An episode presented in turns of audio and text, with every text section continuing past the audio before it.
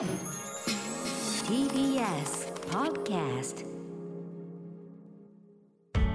発信型ニュースプロジェクト。TBS Radio 905-954荻上チキ。セッション新型コロナ大阪でおよそ1700人の新規感染。大学入学共通テストは救済策を通知大阪府は今日新型コロナウイルスの新規感染者がおよそ1700人に上ると発表しました。また感染の急拡大が続く沖縄県の小中学校では今日から分散登校が始まったほか高校では臨時休校となるケースが相次ぐなど教育現場に影響が広がっています。一方、文部科学省は昨日、今週末に迫った大学入学共通テストに関して、新型コロナに感染して受けられなくなった受験生に対して、個別試験のみで合否判定を可能にするよう全国の国公立私立大学に通知しました。さらに来月以降本格化する個別試験も受験できなければ追試験で4月以降の入学もできるよう柔軟な対応を求めていて中学校や高校入試でも追試験や書類選考のみでの選抜を実施するよう各地の教育委員会に推奨しています。では大学入学共通テストに救済策というニュースについて、はい、日本大学分理学部教授で教育行政学がご専門生富香織さんにお話を伺います、はい、生富さんこんにちは。ではよろしくお願いします。よろしくお願いいたします。さて、今回、今週末に迫った共通テストに対する救済策、えー、急展開ではありますが、発表ということになりました。どういった措置の内容になっているんでしょうか？はい、あの本日、文部科学省のホームページで公表されたんですけれども、あの一つはですね、あの今週末の共通テスト、それからあの29、30日の共通テストの追試験が受けられない受験生に対しては、まあ、国公私立大学のすべてで、まあ、個別試験で対応してくださいと。で、さらに追試験もあの可能であればお願いしますという要請が出ました。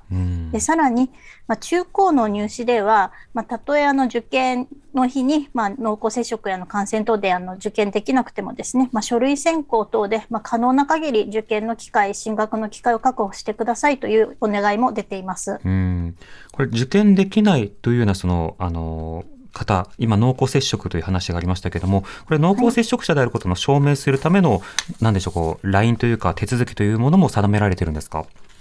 はい、そうです。あの具体的にはですね、共通テストの場合には、あの会場校にあのまず電話をしていただいて、まあ、その上であの連絡先のあのアドレスの方に、まあ、自分の受験番号ですとか、あるいは症状、でそれからあの濃厚接触者との認定されている場合の保健所のあのな場所ですね、あの、はい、どこの保健所かといったような、まあ、必要な情報を送ってくださいということが、まあ、大学ニュースセンターのホームページで書かれていますので、まあ、もしもあの心配な場合には、まずはですね、あの会場の学校ですね、受験票に書かれている会場の学校にお問い合わせをいただくということがあの必要になってきます。なるほど。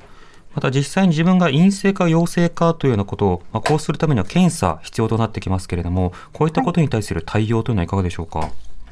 はい、あの願わくば検査を受けていただきたくて、その場合には明日中にあの検査の結果を受け取っておく必要があります。で、はい、陰性の証明が出れば、1月の14日の朝10時までにあの会場校に連絡をすればですね、別室で受験することができますので、まあ、非常に安心です。ただあの、沖縄県など一部ではもう PCR 検査のキャパシティがもうあのオーバーしているというような自治体もありまして、はい、その場合にはあの無症状であって、まあ、当日も元気であれば、まあ、受験はできるということになっていますが、まあ、とにかくあの自分が濃厚接触者ではないかと心配な場合には一度会場校にあの電話をして相談をされるということがあの大事かと思います。うこれあの昨年の末にはオミクロン感染者受験できないのではないかという話もありましたけれども、今回のような救済策については、生徒さんどうご覧になってますか？まあ、一つはですね、まあ、必要な方策ではあったということになります。はい、あのなるべくたくさんの受験生ですね、あの中学受験、高校受験、大学受験も含めて、なるべくたくさんの受験生に、まあ、受験の機会、進学の機会を与えたいという判断は良かったんですけれども、はい、まあ、正直あの対応がギリギリすぎて、特にあの国立大学をあの受験する、まあ、受験生に大きな不安を与えてしまったという側面があると思います。合わせてあのオミクロン株の濃厚接触者への対応も最初あの岸田政権はかなりあのま入国制限も含めて厳しい対策を打ち出していたんですが、はい、じゃあ国内にいる受験生はどうなのかということについても完全に置き去りにされていて、まあ、その点をま文科省も深く考えてなかったというところで、なんていうんですかね、若い世代をもう少し大切にして、あの意思意思決定をしていただきたいなというふうには思います。うんなるほど。またあのこれいった、まあ、例えば診断書をどうするのかとか保健所の連絡といったときにあの地域や当事者によって今回試験を受ける際のコストが随分と差が出ることになりそうですね。そうですね。あの、今、医療機関の予約を取るのも難しい地域もあれば、まあ、比較的感染状況が落ち着いていて、まあ、お医者さんで、あの、安心して相談できるという地域もあるとは思いますので、はい、特に、あの、感染が深刻な地域においては、なるべく受験生に対して、まあ、柔軟な対応を取っていく必要があるというふうに判断しています。うんまたこれ、試験を実施する側の大学側も対応を追われているのではないでしょうか。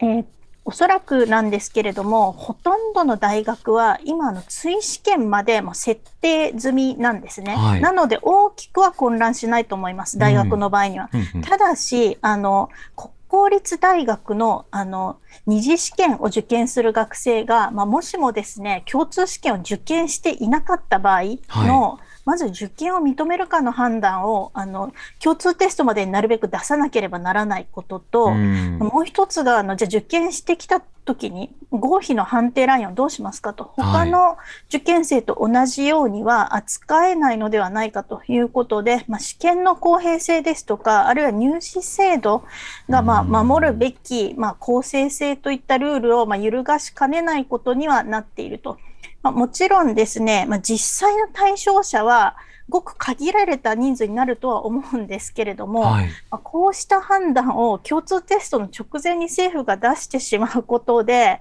まあ、受験生、それからまご家族やがあの特に高校の先生方のまあ、同様というものを考えるとですね、もう少し早くにあのこのこうした発表ですとか方針が出ていればよかったのになというふうには思っております。なるほど。またこれ中学や高校受験の場合については共通する課題などはどうですか？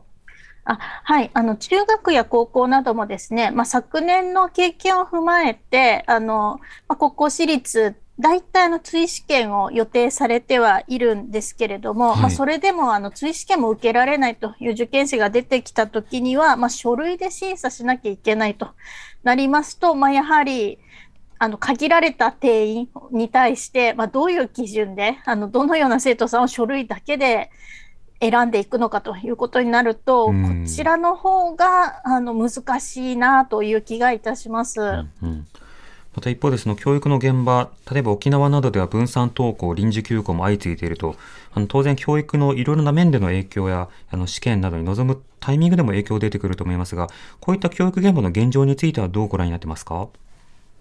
はい、あの、まあ、一つはですね、あの受験する学年については、やはりあの無理に登校させないことというのがここから必要になってくると思います。ただあの、もちろんあの学校に来て勉強することで、まあ、集中力が上がったり、ペースが維持できる生徒さんもいらっしゃるのでですね、まあ、あのそういった場合には、あの例えばあのディスタンスを取っての勉強できる環境を、まあ、学校側が準備するなろう、はい、などですね、まあ、可能な限り感染から受験生を守りつつ、あとはやはりモチベーションですとか集中力をまあ維持しながらですね、受験に臨める体制を作ってあげることが必要かなと思います。まあ、とにかく今必要なのは、まあ学校に来させることに固執しないということが、まあ、受験生に対してもそうですし、まあ、あのそうではない学年ですね、まあ、小学生や中学生に対しても必要かなというふうに考えます。わかりました。水留さん、ありがとうございました。はい、ありがとうございました。ありがとうございました。日本大学文理学部教授の末富香織さんにお話を伺いました TBS Radio 荻上チキセッション